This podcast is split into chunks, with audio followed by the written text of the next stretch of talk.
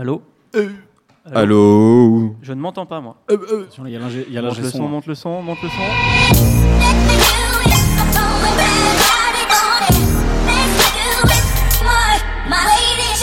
Bonjour, bonsoir à tous, c'est Mehdi Maizier, je suis très heureux de vous retrouver pour un nouvel épisode de No Fun, votre podcast musical hebdomadaire.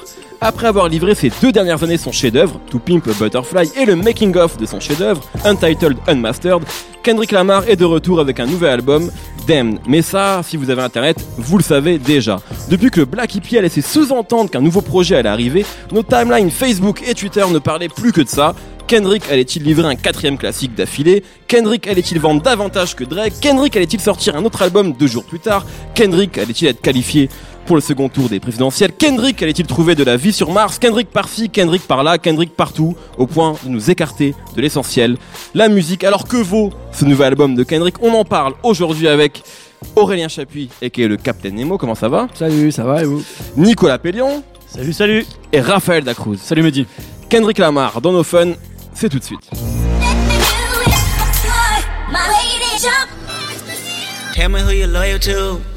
Is it money? Is it fame? Is it weed? Is it drink? Is it coming down with the loud pipes in the rain? Big chillin' only for the power in your name. Tell me who you're loyal to. Is it love for the streets when the lights get dark? Is it unconditional when the Rari don't stop? Tell me when your loyalty is coming from the heart. Tell me who you're loyal to. Donc court extrait donc de Loyalty, le morceau de Kendrick avec Rihanna, on a coupé Rihanna, je m'en veux un peu parce que sa prestation est On assez est assez remarquable effectivement. Ouais. Alors on va commencer comme d'habitude par le commencement et vos avis euh, à chaud mais pas tant que ça mine de rien. On a eu un peu de temps, on a eu deux semaines, ce qui à l'heure d'internet est énorme euh, pour écouter, évaluer et avoir un ressenti, un avis sur le disque. Et je vais pas faire comme d'habitude, je vais pas commencer par Raphaël, je vais commencer par Nico. Tiens aujourd'hui Nico, ce dernier album de Kendrick Damn, qu'est-ce que tu en as pensé? Euh, J'ai préféré au précédent. Et je sais pas si je vais être euh, une Président, tu parles de majoritaire. Tompi Butterfly, Ouais, hein, et ouais, pas ouais. Mastered qui était 8 titres, euh, voilà, comme ça. Alors, euh, en fait, il y a un truc qui a, bon, qui a toujours traversé un peu sa discographie, mais qui là euh, est un peu essentiel, c'est, on va dire, il, ça devient, il, ça- il devient vraiment spirituel avec ce disque-là, j'ai trouvé. En fait, il y a une vraie discussion entre, enfin, une discussion sur son rapport à la religion et son rapport à Dieu. Et ce faisant, en se tournant comme ça vers le, vers le spirituel, il se retourne un peu sur lui-même, en son, dans son fort intérieur, il revient un peu sur lui.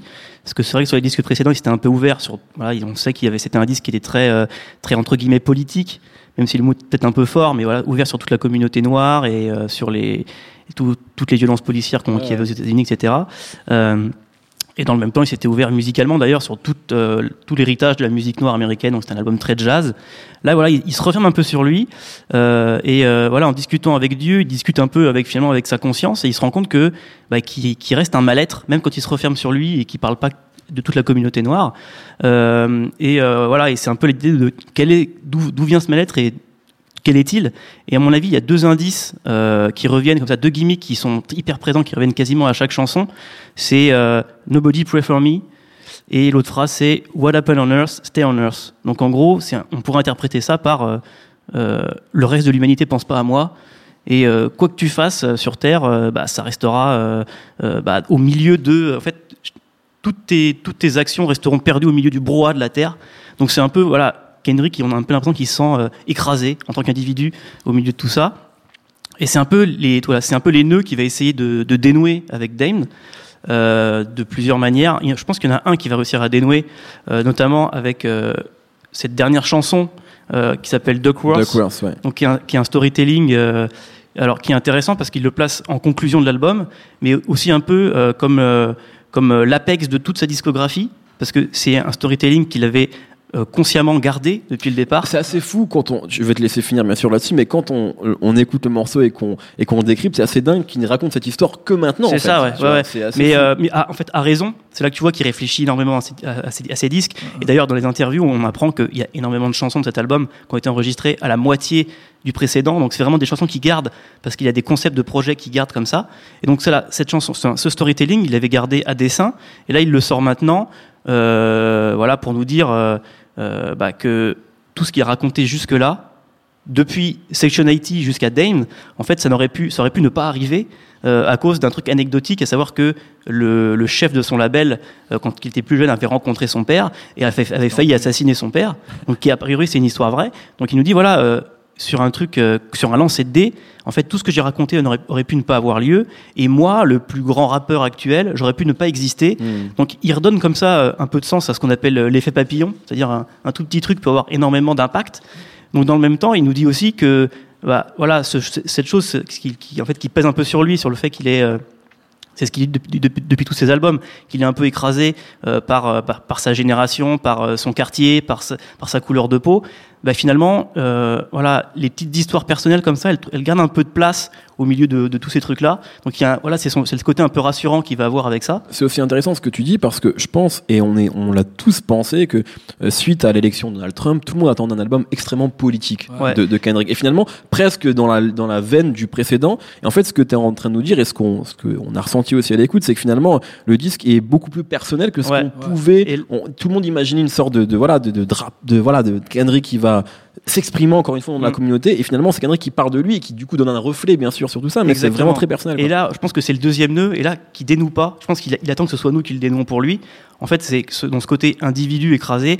En fait, euh, il parle encore une fois, comme d'habitude, de voilà, il dit qu'il est prisonnier de son ADN, euh, de sa couleur de peau, de de, de, de- de l'environnement, des circonstances, etc. Le morceau de DNA euh, Voilà, tous- les morceaux parlent de ça, euh, euh, mais dans le même temps, il nous dit qu'il veut, se- en fait, il veut se débarrasser de tout ça. Alors, il veut pas, il veut pas arrêter d'être noir parce qu'il peut pas, mais il veut se débarrasser de l'image que ça renvoie de lui pour devenir un espèce d'individu euh, déconnecté de tout ça. En fait, de- pour devenir euh, ce qu'on appelle un juif errant, en fait, dans la, dans la mythologie un peu biblique, c'est-à-dire un mec déconnecté de tout, connecté à rien. Ce qu'il dit sur le disque. Et ce hein. qu'il dit, Un ouais, ce qu'il dit- Israelite. ce qu'il Ouais. dit, en fait, euh, un dans le mythe du juif errant, c'est aussi quelqu'un qui est même déconnecté de la vie parce qu'il a perdu la mort. Et Kendrick commence son disque en se donnant la mort. En fait, ça, ça commence par, par sa mort. Et après, effectivement, il dit arrêtez de dire que je suis noir. Maintenant, je suis un Israélite. Ouais. Donc en fait, il veut se déconnecter de tout ce qu'il rattachait, enfin tout ce qui faisait son identité avant. Et finalement, il, de- il demande à l'auditeur. Bah, on se demande d'ailleurs si c'est pas ça, si c'est pas lui Dieu dans l'album, que c'est lui qui juge. Il dit Kendrick à la fin. Il lui dit voilà, est-ce que je pouvais vous être un peu déloyal et finalement pas être le leader que vous attendiez? Parce que je suis juste un rappeur en fait, je suis pas Mhm. Martin Luther King ou quoi que ce soit. Et voilà, et là, on, on sent que ça aussi, en fait, ça le met mal à l'aise, cette espèce de, de nouveau nouveau Statut. statut, qu'il a eu avec l'album précédent. Il le vit pas bien. Enfin, c'est l'impression que j'en ai eu parce que c'est vrai que même s'il parle beaucoup de ses victoires artistiques, même amoureuses, il raconte qu'il a- voilà, qu'il vit une, une histoire, une histoire d'amour qui fonctionne très bien depuis longtemps, etc. Ouais. On sent qu'il y a quelque chose qui va pas. Et lui, voilà, je pense que ça vient de là, en fait, qu'il a besoin de se libérer de, de ce poids qu'il a sur les épaules. Raphaël. Bah, en fait, moi, ça m'a rappelé euh, un vieux souvenir des, des cours de philo que j'avais eu en terminale. En fait, il y a, y a un truc en philosophie, ça s'appelle l'existentialisme. Et en gros, il y a eu un, un- un- un philosophe danois qui s'appelait Kierke- Kierke- Kierkegaard. Kierkegaard. Kierkegaard, merci. Pff, C'est dur. Et en C'est gros, vraiment une émission d'intello. hein. ah, ouais, grave, de fou. Là, C'est euh, pas avec ça qu'on va faire des écoutes, les mecs. hein. c'est de la faute de, c'est de la faute de Nico là, il m'a lancé dessus là. Et en gros, Kierkegaard disait que euh, dans la vie, donc dans, dans ton existence, tu avais un rapport esthétique au monde, éthique au monde ou religieux au monde. Et en fait, c'est exactement ça chez Kendrick, mais depuis le début de sa carrière. Mais là, c'est complètement accentué sur ce truc-là, c'est-à-dire que le rapport esthétique au monde, par exemple, c'est justement tout ce côté. Je suis écrasé par le monde. Il y avait notamment dans euh, dans Good Kid, City, je suis écrasé par euh, la pression de mon quartier, des gangs, etc. Je veux m'en détacher. Et là, c'est un peu ce qu'il raconte dans DNA d'ailleurs. Il dit voilà, dans mon DNA, j'ai le meurtre, j'ai la drogue, j'ai le sexe, etc. Parce qu'il a l'impression que finalement, parce qu'il est noir, euh, aux États-Unis, bah, ça lui renvoie toutes ces images-là. Et il y a, y a le rapport éthique au monde. Il a envie de se détacher de tout ça, justement, de se, se décoller de tous les, tout- tout- toutes ces conventions sociales. Et puis il y a le rapport euh, justement euh, religieux au monde. C'est le- c'est la dernière étape normalement chez, chez l'existentialisme de, de, de, de philosophes danois justement. Et, euh, et donc euh, là, il, il, il se rapproche de Dieu. Et finalement, quand on suit le, le, le déroulé de l'album, bah, c'est exactement ça. Il part d'un constat au présent où il se dit euh, je suis, je suis mal, je suis mal près de tout ça. Finalement, le, il parle de DNA, il parle, il parle de, de, de, de sentiments. Finalement, il y a un morceau qui s'appelle Feel. Et plus on descend, et plus on arrive vers l'amour, et finalement vers, euh, vers Dieu, l'avant-dernier morceau, justement, avant qu'il revienne vers, euh, euh, dans, dans le dernier morceau de Quartz, qu'il revienne Ouais. sur son histoire personnelle, l'avant-dernier morceau s'appelle Dieu, donc c'est, à mon avis, c'est pas complètement innocent. Et puis, euh, il y a un truc aussi qui est très fort chez Kendrick, euh, dont il parlait dans, dans, dans son EP précédent, donc ce- celui sorti l'année dernière, Untitled Unmastered, il disait qu'il appréciait la méditation, en fait. Et dans une interview qui est sortie quelques temps plus tard, voilà, Ah putain. dans une dans une interview qui est sortie quelques temps plus tard avec euh, avec euh, un- le, le grand gourou de la, de la musique euh, euh, de, depuis les années 80 qui s'appelle Rick Rubin qui est une espèce de de, de hippie euh, punk un peu bizarre tu vois. Prêtre. voilà. Il parlait justement de méditation et Kendrick disait qu'il médite 30 euh, à peu, à peu près euh, 30 minutes par jour en fait ce qui est ce qui est quand même assez assez énorme. Et, et en fait cet album pour moi ça me fait vraiment cette, cette impression c'est qu'en fait il, il médite sur euh, l'essence de, de, sa vie en fait. C'est pour ça qu'il revient, vers- il revient finalement vers euh, et si ce qui s'était passé euh, entre mon père et le boss de mon label s'était passé, ça aurait peut-être plus complètement changé ma vie. Et euh, en fait, d'une certaine manière, à, à faire des espèces de, jeux de labyrinthe comme ça, de jeux d'idées, de trucs très complexes, Kendrick il me fait penser à un, personnage d'un film de, Christopher Nolan. Euh, dans, le film Inception, il y a un personnage, c'est euh, une jeune fille. Alors je sais plus son, son, son nom, euh, la jeune fille dans Ellen Page. Qui, joue qui joue l'actrice, ouais. Je pense que c'est l'actrice Ellen Page. Et alors son On va perso- l'appeler jeune fille. Celle Ah. qui jouait dans Juno. Exactement. Et son personnage s'appelle Ariane, donc c'est pas, à mon avis, c'est pas innocent puisque Ariane dans la mythologie grecque, c'est justement celle qui, euh, qui arrive à remonter le labyrinthe, etc. Et c'est une architecte en fait. C'est-à-dire que c'est elle qui arrive à créer des mondes mentaux dans lesquels on, on peut se projeter dans les rêves. Et c'est un Ouais. peu ça en fait, ce Kendrick. C'est-à-dire que sur ses albums, il arrive à, à créer un, un- un monde entier en fait. On arrive complètement à se projeter dans ce monde-là. Et dans cette méditation, en fait, en quelque part, on arrive à rentrer en inception avec Kendrick et il arrive complètement à nous emmener dans sa réflexion sur sa propre existence et quelque part ça, ça, ça, bah, ça peut questionner n'importe quel auditeur quoi. Et donc ça c'est très très fort. Nemo. Bah moi je suis d'accord avec tout ça, mais là je pense que ça fait euh, quelques minutes qu'on parle euh, surtout de, de la tête de Kendrick, de ce qui se passe pas de dans sa son musique. cerveau, on parle pas Ouais, trop de sa musique, vrai. et on parle beaucoup de MC Kierkegaard, mais moi j'aimerais bien qu'on parle de Kung Fu Kenny quand même, parce que c'est un nouvel alter ego de, de Kendrick qui arrive et qui à mon avis rajoute justement, euh, prend à contre-pied, Ouais. moi je suis d'accord avec vous quand vous dites euh, que euh, il, il s'est recentré sur lui-même, que Trump ça l'a fait réfléchir sur d'autres choses et qu'au final il veut pas être le, le grand messie que tout le monde attendait dans le rap et que tout le monde pense encore attendre parce qu'il y a encore des gens qui attendent Nation, hein, l'album qui est censé euh, renier tout, re- relier tous les gens entre eux pour euh, je sais pas quoi faire. Bref. Ouais, moi, je vais être honnête. hein. J'ai un peu cru à la théorie. Bah oui, bah moi J'ai un peu cru, cru. voilà, je vais et être puis honnête. quand tu lis les trucs, je sais pas quoi, tu vas dire shoot the leader. Enfin bref. Merci les complotistes, c'était très intéressant. Moi, je voudrais parler de Kung Fu Kenny parce que c'est quand même un personnage qu'il y avait dans Rush Hour 2 auquel il fait génial. référence. Joué Et- par Don Cheadle qu'on voit non, dans le clip. C'est ça aussi qui est marrant, pardon, qui est ouf. pardon Nemo de te couper, c'est que voilà, à chaque fois on est là à, à essayer de tout complexifier chez Kendrick, Mais il complexifie. Inception, etc. Et lui, Rush Hour 2, Ouais, ouais. tu vois, genre Mais le film mais le moins complexe c'est ça qui est génial. bien sûr. ouais. C'est ça qui est génial. Et quelque part, je vais, je vais juste te laisser Ah, euh, vas-y, t'amener ça. C'est que effectivement, To Pimp Butterfly, c'était super complexe. On parlait justement du fait aussi qu'il allait chercher dans son héritage euh, du patrimoine des musiques noires, etc., qui rendait l'album finalement très lourd à digérer. Là, c'est beaucoup plus digeste. Et c'est ça qui est très fort finalement Mm. chez Kendrick, c'est que son propos est complexe. Mais que là, encore plus qu'avant, sa musique, elle est beaucoup plus directe. Ouais. Et qu'en plus de ça, il y, a une gro- il y a une grosse part de déconne aussi dans l'album avec cette histoire de Kung Fu Kenny, Et c'est vrai Voilà. que par rapport à tout ce qu'on dit, les quelques personnes euh, qui n'ont pas écouté Kendrick Lamar pourraient imaginer un rappeur extrêmement ennuyeux. C'est-à-dire quelqu'un, voilà. Et en fait, c'est ça qui est bien, c'est que on est quelqu'un qui est, oui, qui peut être complexe, mais ça reste du rap. Enfin, le mec grappe Bah, sur ouais, parce qu'il y a 14 aussi un truc qu'il faut dire, c'est que, excuse-moi Nemo. Pardon, Nemo. Après, Nemo, rapport je à- laisse parler. Ah non, Non, non, mais pour finir sur le côté un peu branlette de cerveau de Kendrick Lamar, c'est que, en fait, il je- moi je pense que c'est aussi un défaut qu'il a, c'est qu'il a pas confiance en l'intelligence des gens qui l'écoutent, Mm. et c'est toujours hyper expliqué ce qu'il fait. Tu vois, là ce qu'on a dit avec avec Raph, il suffit d'écouter l'album en fait pour le- pour le savoir. Et dans les albums précédents, c'est pareil, il y avait le concept de Lucie, il explique ce que c'est, il le laisse pas comme ça, tu vois. Il y a plein de choses Il comme donne ça. les clés en fait. En fait, il donne les clés à chaque fois. Donc c'est temps- pas, c'est très accessible en fait à chaque Mm. fois. Tu vois, il donne les clés, mais c'est quand même le seul rappeur où les gens s'imaginent qu'il y a un nouvel album qui va sortir derrière Ça, et que tu peux lire Là, c'est les gens tout seuls. Il y a, il pas de. Ouais, mais ça veut quand même dire qu'il crée ce genre de choses chez les gens. Les tu, gens, tu cherches pas ça chez Future, par exemple. Les Il y a gens, personne ils qui va voient- dire. ils ah, voient des- Alors que lui, il a sorti son deuxième album. Tu sais, je vais, je vais mettre le truc à l'envers et puis je vais entendre un bruit de, de pluie, je sais pas quoi. Enfin, ça, il y en a qui font ça quand même Ah, ça, c'est- t'as- raison. Après, pour revenir sur cette, finalement, ce, ce- ce- cet épiphénomène qui, qui, qui est finalement complètement anecdotique, Ouais. ça a aussi été alimenté par Soundwave, euh, qui avait, qui avait mis un tweet. Mais ils en jouent. Ils en jouent, tu vois. Et donc, Bien sûr. un petit peu. Donc après, Mais voilà. Soulwave, qu'est-ce qu'il disait? C'est qu'il manquait des interludes, il manquait qui? Un autre truc dont je voudrais vraiment parler, Kid Capri, les Bien mecs. sûr, voilà. Il y a quand même un truc avec Henrik Lamar, c'est qu'il arrive toujours à ramener euh, sur Terre, en fait, euh, les choses qui font vraiment sa musique. Il y a plein de Mm. sublis sur ce que c'est.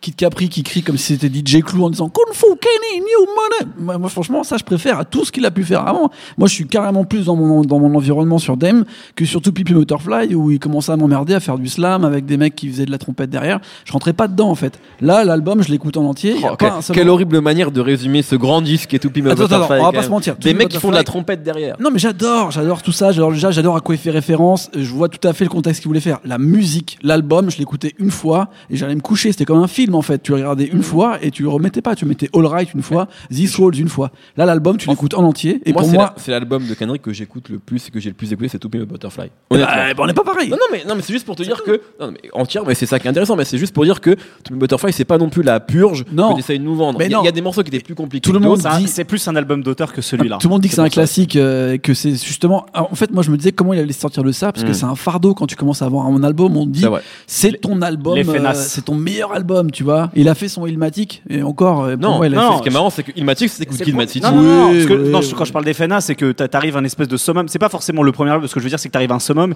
et que tu t'arrives pas à dépasser quelque Ouais. part cette espèce de barre euh, que tu t'es Mais fixé. pour moi, euh, je trouve que justement, il est revenu à des morceaux super incisifs et assez simples dans leur structure, en faisant appel à un méga tueur comme d'habitude, Mike Will Medit, qui lui a quand même sorti son premier titre numéro 1 Ouais, avec ouais, Humble. Et DNA est numéro 4, tu vois. Et c'est encore du Mike Will. Et là, on revient sur un truc plus incisif à la Ice Cube, où justement, il y a ce côté personnage qui est super complexe, où on sait pas si c'est vraiment, euh, tu vois, Ice Cube, on peut le prendre comme exemple. Le mec, euh, c'était Nation of Islam à fond, je représente dans les, les émeutes de Watts, et après, j'ai fait des comédies à Hollywood, alors Non, que je ça. disais que je voulais. Et oh, c'est ça toute la complexité du personnage de Kendrick Lamar aussi, et que moi, j'aime dans sa musique, et qu'on retrouve dans DNA, presque c'est du, c'est du, tu vois, quand on dit Run the Jewels, par exemple, dans une émission d'avant, c'était du NWA ou du euh, Bomb Squad remis au goût du jour. Et ben, moi, je trouve que ce qu'a fait Mike Will sur cet album, cette facette-là, c'est presque du Run the Jewels, en fait. Mhm. Et avec un côté un peu, euh, je prends le truc à l'envers. En fait, c'est- le côté gangsta rap des années 80 qui adore Run the Jewels et qu'il a réussi à faire de manière très simple en fait, euh, Mike Will. Il le fait tellement simple et en fait la façon de, je trouve aussi que Kendrick il rappe mieux encore sur cet album. Tu vois, enfin, la, la deuxième partie de DNA, truc. elle est incroyable. J'ai- levé les bras au ciel moi sur celle-là. C'était Il est fou. quoi. possédé. Il est complètement possédé. Et sur Humble, c'est pareil. Tu, tu te rends pas compte, mais enfin, on se rend pas compte, mais la, la précision et le, le- le découpage chirurgical du truc, t'as vraiment l'impression qu'il est habité et que c'est genre euh, c'est un démon. Et moi, j'avais moins senti ça sur euh, Two People Butterfly parce que je trouvais justement que c'était très calibré avec beaucoup de musiciens, avec euh, tu vois, il y avait besoin de que tout le monde soit représenté dans tout ça et il y avait un, un schéma qui était autre, tu vois. Et là, je trouve qu'il s'est libéré de ça. Là, c'est quasiment euh, ODB, euh, Kung Fu Kenny, ce que vous voulez. Et pour le coup, pour moi, il se lâche plus et musicalement, je C'est trouve beaucoup que plus rap. Ouais, surtout Ben, que tu vois la deuxième partie de, de, de l'album, donc toute cette partie qui est très brutale comme DNA, tout le truc de Mike Will, et tout le reste, c'est du organized noise, tu vois. C'est du, euh, c'est du outcast. Mais, Genre, déjà des morceaux comme Element ou Feel, tu, tu, tu vois, ce serait sur un album comme Aquemini ou Atliens, ce serait, ce serait complètement même. Pride, même Pride. Même Pride aussi, non, bien sûr. Pour moi, c'est vraiment les deux facettes de cet album, et pour, pour le coup, je rentre beaucoup plus facilement dedans parce que il n'y a pas, euh, voilà, des, des trucs très longs. Enfin, moi, je vois très bien ce qu'il a voulu faire sur Stupid Butterfly. Moi, j'étais pas client de ce truc. J'étais client de la manière et de, de, de mettre Kendrick Lamar là. Mais l'album, je l'écoutais très rarement, tu vois. Je mettais Alright et j'étais content. Là, je sais que l'album, je l'écoutais des milliers de fois déjà à la suite. Et je Déjà, trouve milliers que de fois Ouais. Il est en random, mon pote. Et en fait, euh, en plus de la, je trouve qu'il a, en fait, déjà sur tout de Good Kid, Mad City, il y avait cette storytelling, comme on parle, cette narration qui était très forte, avec un début, une fin et tout. Je trouve que là, il a réduit ça. Il a même réduit les noms des titres. Il a réduit en fait à l'essence de ce qu'il voulait dire dans le morceau. Il a gardé son côté très euh, narratif, très, et en même temps, il l'a tellement épuré que pour moi, là, il y a vraiment un album que tout le monde peut accepter comme, euh, comme, euh, tu vois, une perle de. Il n'y a pas beaucoup de morceaux et euh, au final, je trouve que c'est plus facile d'accès et tu rentres plus dans la qualité musicale de Kendrick. Alors, je propose qu'on écoute un court extrait et on continue de parler de Kung Fu Kenny. Keep it a whole one, don't got you, I got nothing. I got something. Hold up, we gon' function. No assumption. Feeling like Tyson with it. Knock it out twice, I'm with it. Only for the night, I'm kidding. Only for life, yeah, only for life, yeah, only for life, let's get it. Alors, Kendrick Lamar, on va continuer à en parler. Alors, ça fait déjà 18 minutes hein, qu'on parle de Je veux Kendrick. dire un Ça- truc euh, ça- sur ce ça- morceau? Bien sûr, tu peux, Nemo. Ça me fait penser à la musique du Grand Bleu. D'accord. Le beat, il sonne comme du Eric Serra. Voilà, je voulais le dire. Dédicace à Jean-Marc Jean-Marc Barr. Jean-Marc Barr. Quel drôle de carrière celui-là. Mais euh, moi je voulais, avant de te donner la parole, euh, Raphaël, je voulais qu'on qu'on revienne sur un truc, c'est qu'effectivement vous avez parlé de la complexité de de Kendrick.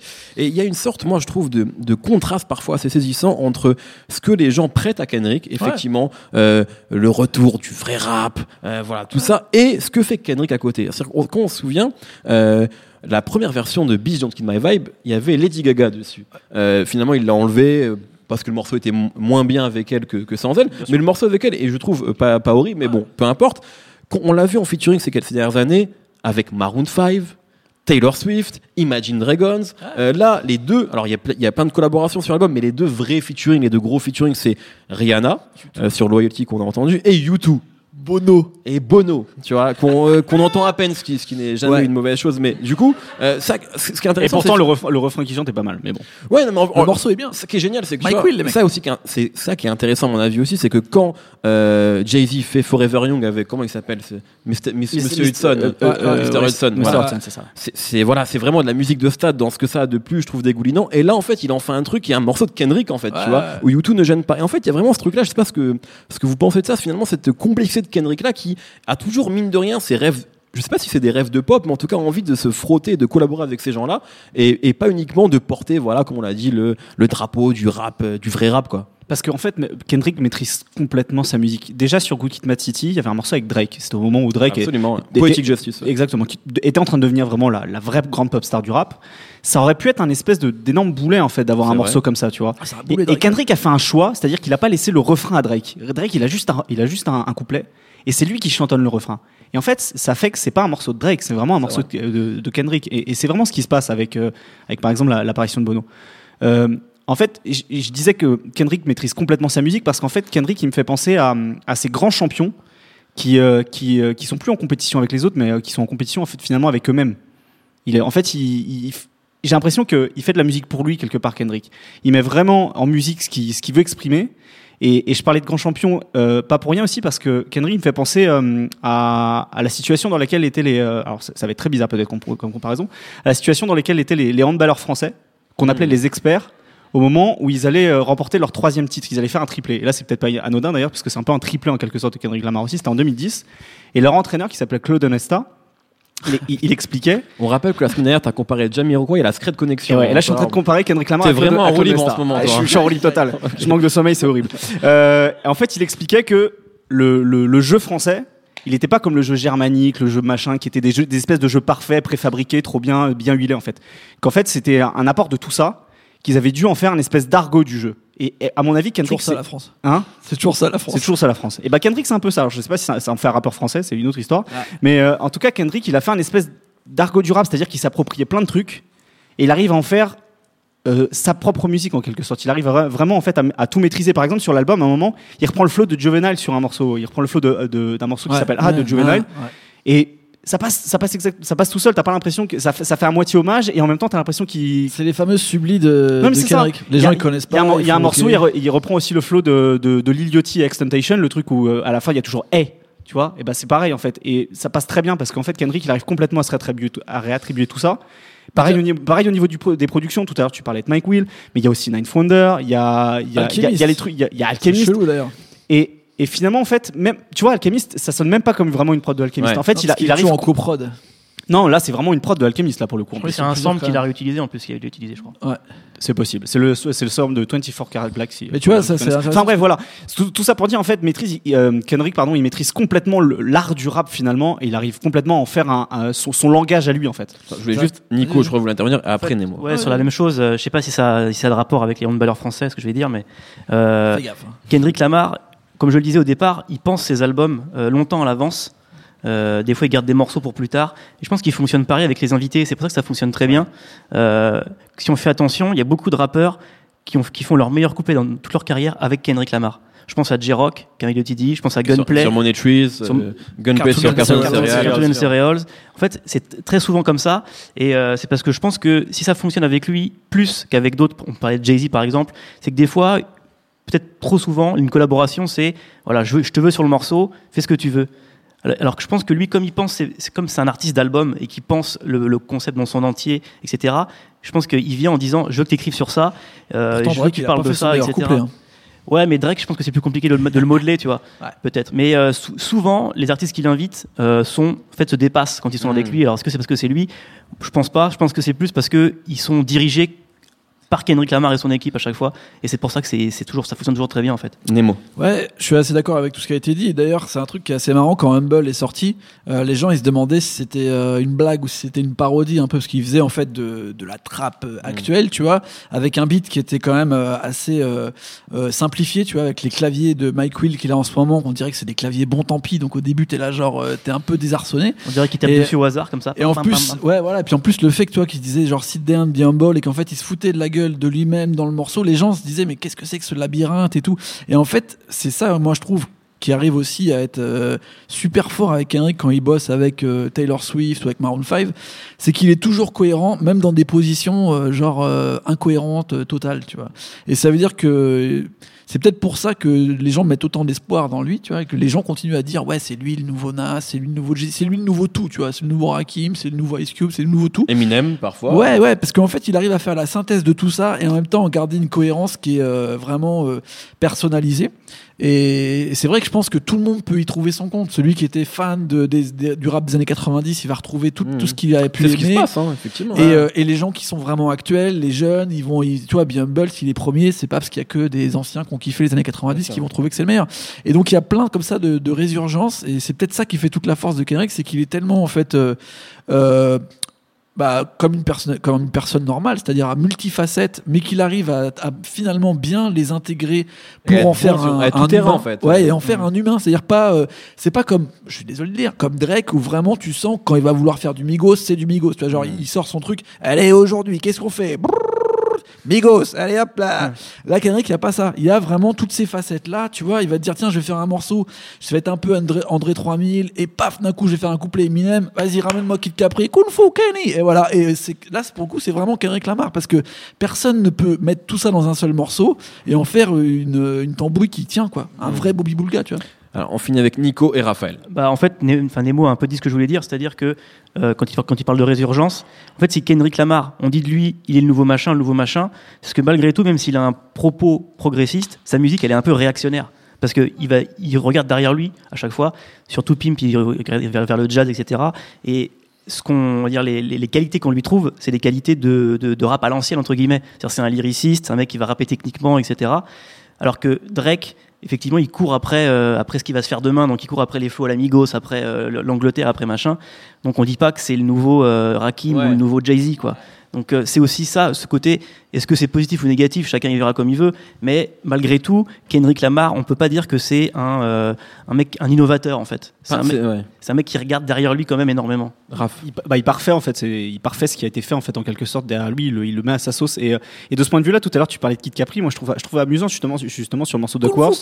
T'as plein de changements de beats, t'as l'impression qu'en fait Kendrick il est au fin fond de la radio Hot, Hot 97 qui était la grande radio new-yorkaise et qu'il est en train de freestyler en fait quelque Ouais. part, tu vois. Il y a les changements de beats comme s'il était en plein freestyle et, euh, et d'une certaine façon, moi en fait Kendrick Lamar, qui est un énorme fan de Jay-Z, d'ailleurs la première sortie qu'il avait fait, il reprenait des phases B de Jay-Z. Ouais. Pour moi, Kendrick Lamar, là, il, a, il est en train de vraiment, d'une certaine manière, hein, je dis pas que c'est c'est exactement le même suis parcours que. Jay-Z, mais il est en train de prendre un peu le l'aura de Jay-Z, c'est-à-dire que un album comme ça, pour moi, il me fait penser au Black Album, c'est-à-dire que c'est un album qui est très divers musicalement, mais qui arrive à, à- à complètement. vous avez pas les images, mais Nemo est content là. Ah, mais j'y pensais ce matin. En, en fait, il arrive Ah, complètement après, c'est fini. hein. à personne. Il arrive à complètement personnifier sa musique en faisant des choses très diverses. Et, euh, et voilà, et je sais plus où je voulais en venir, Non, mais, mais- voilà, en tout, en tout cas, ça me fait penser y a- beaucoup y a au Black Album. En Il y a fait. un peu de truc au, au moment du Black Album, j'ai dit c'était genre The Best Rapper Alive et ça n'avait, il y avait pas de débat possible. Il y avait aussi la retraite qui arrivait, donc ça consolidait ce truc de partir comme un roi. Et, euh, et, et c'est vrai qu'aujourd'hui c'est ce qui se passe pour Kendrick où il y a euh, pas de compétition là-dessus. Tout le monde est d'accord pour dire que le numéro un c'est Kendrick. Il n'y a pas vraiment de débat à ce niveau-là. Ah, puis en plus, il a un peu la, la même carrière. Parce que tu vois, quand, quand il a sorti To Pimp Butterfly, moi je pensais que c'était par exemple la même période que quand Jay-Z a sorti Blueprint et après a fait son, son live avec The Roots, tu vois. Mm. Où il revendiquait Common Sense, Talib Kweli, Ouais. euh, tu vois, les mecs un peu genre comme ça. Et ce qu'a fait Kendrick euh, sur To Pimp, où il parlait beaucoup de toute la scène un peu euh, New Soul, euh, les D'Angelo. Où la seule rappeuse invitée c'était Rhapsody. euh, Ouais, tu vois, c'était vraiment le, c'est cette même énergie. Et après, il revient avec un truc beaucoup plus brutal. Comme disait Raph, j'y pensais ce matin justement euh, du Black Album, qui est vraiment un album où t'as quasi un producteur par morceau et il donne le meilleur de son truc. Que moi, Et je trouve. 14 euh, morceaux, comme sur cet album. Ouais, et moi, je trouve Donc, que c'est. Kendrick à la un retraite, c'est ça? Ouais, sauf que Jay-Z est revenu après. donc, euh. Et il faut quand même dire que c'est c'est bien beau de passer de Blueprint à Black Album. Entre deux, il y a Best of Both Worlds et The Blueprint 2, les gars. Qui est, qui Donc, n'est euh, pas dégueulasse quand même. Donc là, Le- là, le Blueprint là, deux. les négationnistes, là, il y a- si Kendrick est réactionnaire, vous êtes négationniste. Bah, c'est Euh, Entertainment mais, Master. mais- merci beaucoup, nous arrivons euh, au, au bout de l'émission. Alors comme d'habitude, je vais vous demander vos coups de cœur. Alors rapidement, s'il vous plaît, parce qu'on on a déjà beaucoup parlé. Je commence comme d'habitude avec toi, Raphaël. Eh ben, on reste à Compton euh, et en tout cas euh, à Los Angeles parce que je vais avoir deux coups de cœur. À Compton, la réédition du, euh, de, du EP qui maintenant est devenu un album de, de DJ Quick et Problem qui s'appelle Rose Crowns. Et donc à la base, il y avait six morceaux l'année dernière, il y en a six en plus cette année. Euh, dont un morceau avec MC8, qui est une légende du, euh, du rap de Compton. Et qui était invité sur Kid Kid Mad City. City, exactement, ça, fait, ça fait la boucle. Et euh, pour rester sur Los Angeles Sud, euh, le morceau All Blue de J. Perico, qui a sorti l'année dernière un très bon, très bon projet, qui vient de sortir ce- cet extrait qui va probablement être sur un album. Et donc euh, voilà, Sort c'est- vendredi l'album. c'est bah, bah, super. Et voilà, ça, ça tue, c'est c'est du très bon rap californien tout ça. Merci beaucoup. Nico Alors, euh, pour rester un peu dans l'explication de texte de Kendrick, moi, ça m'a fait penser à autre chose, en fait, vu que son album, c'est un peu euh, ce truc de d'avancer à tâtons dans une quête spirituelle euh, individuelle où on comprend rien, très symbolique et très cryptique. En fait, ça m'a fait penser à la saison 2 de The Leftovers, où euh, il arrive un peu la même chose à- au personnage joué par Justin Theroux. Et et les gens qui ne connaissent pas Kendrick vont vraiment croire que c'est chiant. hein, Kendrick. Ah non, mais c'est génial, The Leftovers. D'ailleurs, c'est mon coup de cœur, si vous, si vous avez compris. Euh, et, euh, et donc, ce personnage de Justin Theroux, il a, il a les mêmes questionnements en fait que Kendrick. Il veut se débarrasser de sa famille, de tout ce qui lui pèse sur les épaules. Et pour faire ça, spoiler, comme Kendrick au début, il meurt en fait. Et il lui arrive tout ça euh, dans l'au- dans l'autre monde. Et en fait, ce qui, là où j'ai fait le parallèle, c'est qu'à un moment, il, arrive un il lui arrive un truc un peu surréaliste où il se met à chanter avec un orchestre derrière, en fait. Et ça m'a fait penser à ce qui arrive à Kendrick quand il y a U2 qui arrive pour une espèce de petit couplet et qui arrive derrière comme ça, Et comme un cheveu sur la soupe, euh. et qui les interrompt. Ouais, c'est pareil. Donc euh, voilà, il y a un parallèle à faire. Donc il faut voir The Leftovers. La saison 3 vient de commencer, c'est génial. Très bien. Euh, c'est la dernière en plus, je crois, qui boucle. C'est la dernière, ouais. saison. ouais. Faut arrêter Nemo. Euh, moi aussi, j'ai deux petits coups de cœur, mais c'est tout à fait en relation avec cet album. Il y a sur le morceau Pride euh, qu'on a écouté tout à l'heure, euh, Steve Lacey, qui est un mec, un petit génie là, qui vient de commencer un peu sa carrière solo alors qu'il bossait avec The Internet, encore un creuset de musique. Il a sorti un petit EP qui s'appelle Steve Lacey's Demo, où il rajoute un peu des morceaux tout le temps. Vous pouvez le retrouver sur SoundCloud et j'ai grave kiffé, je l'écoute souvent en ce moment. Et sinon, il y a un gars de Pittsburgh qui s'appelle Jimmy Wapo, qui a un titre qui s'appelait Elm Street, qui, ressemble à s'y méprendre à Humble de Kendrick Lamar. Euh, donc je vous invite à écouter ces deux morceaux euh, suite à la suite pour voir vraiment que Mike Will, euh, on voit quelles sont les influences de sa production tout au moins. Et Jimmy Wopo vient de sortir euh, une toute dernière mixtape qui s'appelle Jordan Kobe que je vous recommande. C'est juste trap, c'est débile, mais j'adore et j'adore Jimmy Wopo. Je trouve que c'est un rappeur euh, qui gagne à être connaître, Très bien. À être connu. connu. à se connaître, On avait à faire connaître, comme Kendrick qui se connaît. Euh, très bien, merci Nemo. Euh, moi, très rapidement, euh, je vais parler d'un EP d'un producteur français que qu'on connaît bien, en tout cas ici. C'est Brodinski, qui avait sorti un album entre, enfin, qu'on dirait entre rap et électro, il y a peut-être deux, trois ans, qui s'appelait Brava, qui était, à mon avis, assez inabouti et qui n'était pas encore, euh, euh, il n'était pas forcément arrivé au, au, euh, au bout de ce qu'il avait envie de faire. Et là, donc, le EP est sorti il y a peut-être deux ou trois semaines, je- quelque chose comme ça. Ça s'appelle Brain Disorder et ça commence vraiment à être bien. Il y a deux, trois morceaux qui pour moi sont des vraies tueries. Il y a le, le bien nommé I Wanna Fuck Your Bitch hein, avec Audrich Pablo Joan, euh, Dead That MF et euh, Pieces and Blessings qui sont vraiment des morceaux que j'écoute beaucoup et qui sont des, des petits bangers avec des rappeurs comme, comme d'habitude avec Bruniski, euh, assez inconnus, mais c'est super bien foutu. On est vraiment en ce truc entre musique très électronique et très trap en même temps et c'est c'est très cool. Voilà, merci beaucoup, merci Raphaël, merci Nico, merci Nemo, merci Jules à la technique. Retrouvez-nous tous les vendredis sur Suncon et iTunes, on s'appelle No Fun à chaque fois. Pour assister pardon, aux prochains enregistrements, rendez-vous sur binge.audio. La semaine prochaine, on ira à notre pays de rap préféré, la Belgique. À la semaine prochaine. Salut, c'est Thomas Rozek, vous venez d'écouter nos fun, je vous invite à enchaîner avec nos ciné où on cause cinéma, série, grandeur et désespoir de ce qu'on peut voir sur petit et grand écran. On parle fort mais on a bon cœur, ça s'appelle Nos ciné, c'est un podcast du réseau Binge.